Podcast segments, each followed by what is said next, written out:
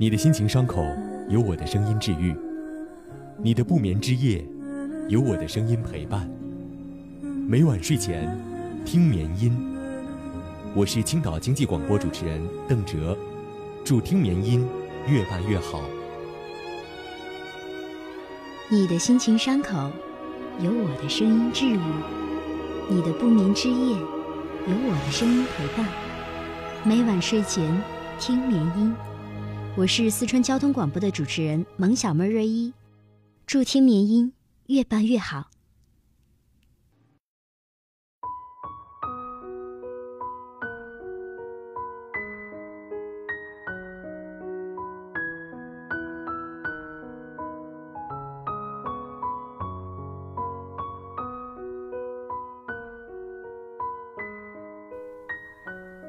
经常听到这样的对话。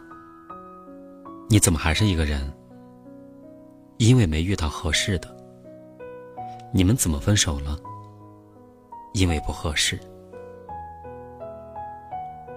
很多人觉得合适只是一个低配的择偶要求，但其实合适才是对伴侣的最高要求。一个合适的人，应该包括对等的颜值、共同的兴趣、匹配的性格。一致的三观，只有满足这四个条件的人，才能被称为合适的人。颜值相当，只是恋爱的前提。虽说谈恋爱不能仅看对方的长相，但很多时候颜值就是一张入场券。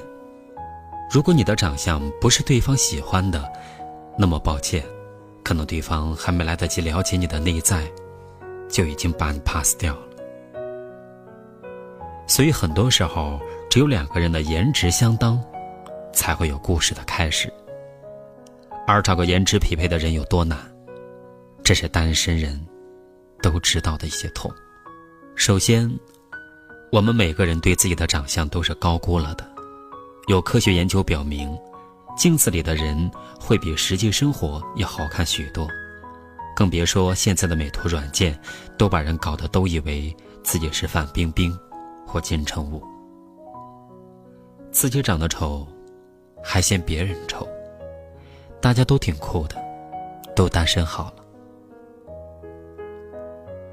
爱好要一致，否则谈不拢。谈到兴趣爱好这个点，很多人会说。我兴趣爱好广泛，喜欢的东西也不小众，应该很容易找到那个陪我疯闹的人。但现实真的是这样吗？打开社交网站，发现很多人的兴趣爱好都是电影、音乐和旅行。看上去大家共同爱好蛮多的，但数起来之后才发现彼此喜欢的东西差别太大。刚认识的时候，你喜欢看电影。我也喜欢看电影，周末一起去看电影吧。后来才知道，他最喜欢的那种，你一看就犯困的文艺片儿，而你喜欢的周星驰，他一点也 get 不到笑点。刚聊天的时候，你发现两人都喜欢音乐，后来才发现他喜欢欧美摇滚，你喜欢听民谣，你听不懂他分享在朋友圈里的歌词，他嫌弃你整天无病呻吟，瞎矫情。人与人之间就是这样，越是交心，越是觉得自己孤独。我们遇到许许多多的人，也曾以为我们会有很多很多的话可以说，可是后来才知道，是自己想太多。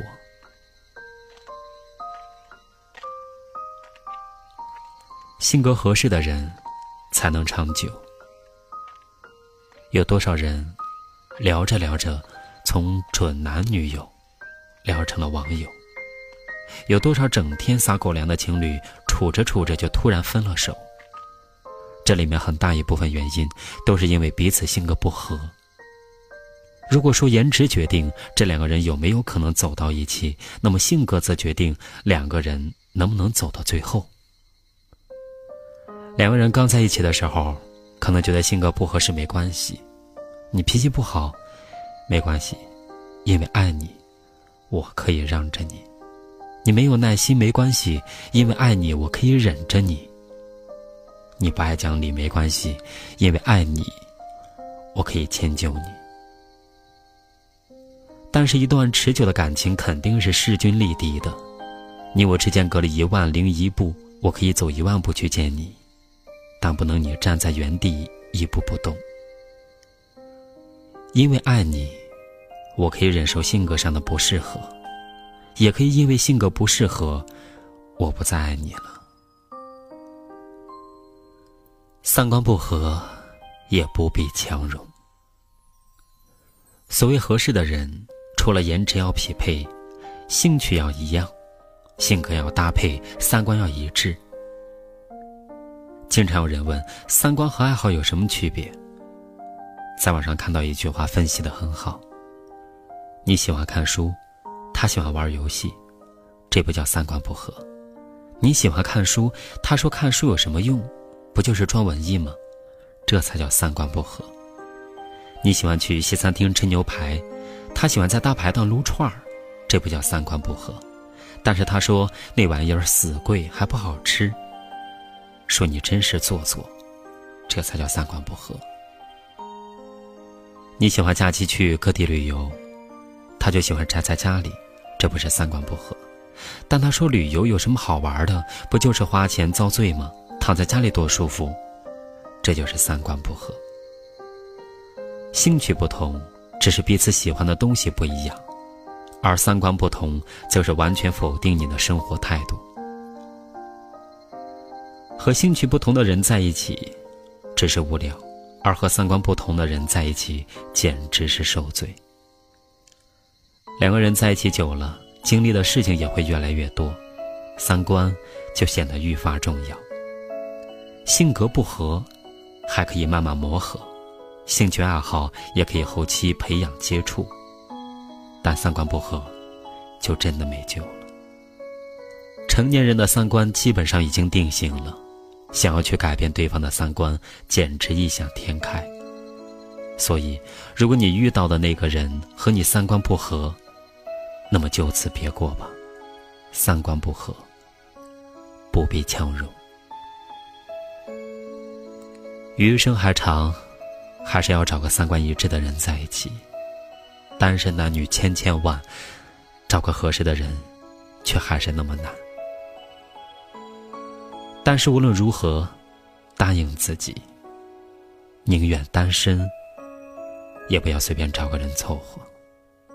毕竟我一个人，可以活得蛮酷的。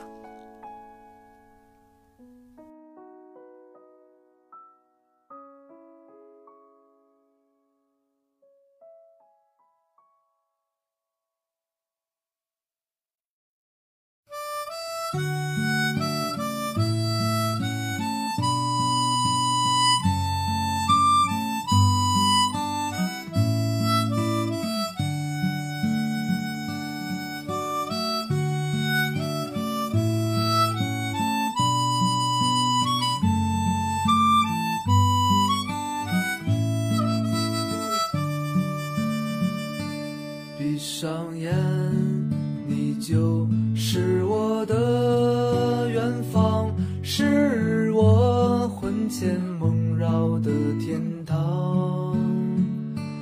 我是那么向往，也充满无尽的幻想，而你就在这不远地方的遥远地方。我多想躺在。那河畔的草地上，享受那晒在身上的阳光。我会忘记方向，忘记我活着的悲伤，请别叫醒我，我怕这一切飞散。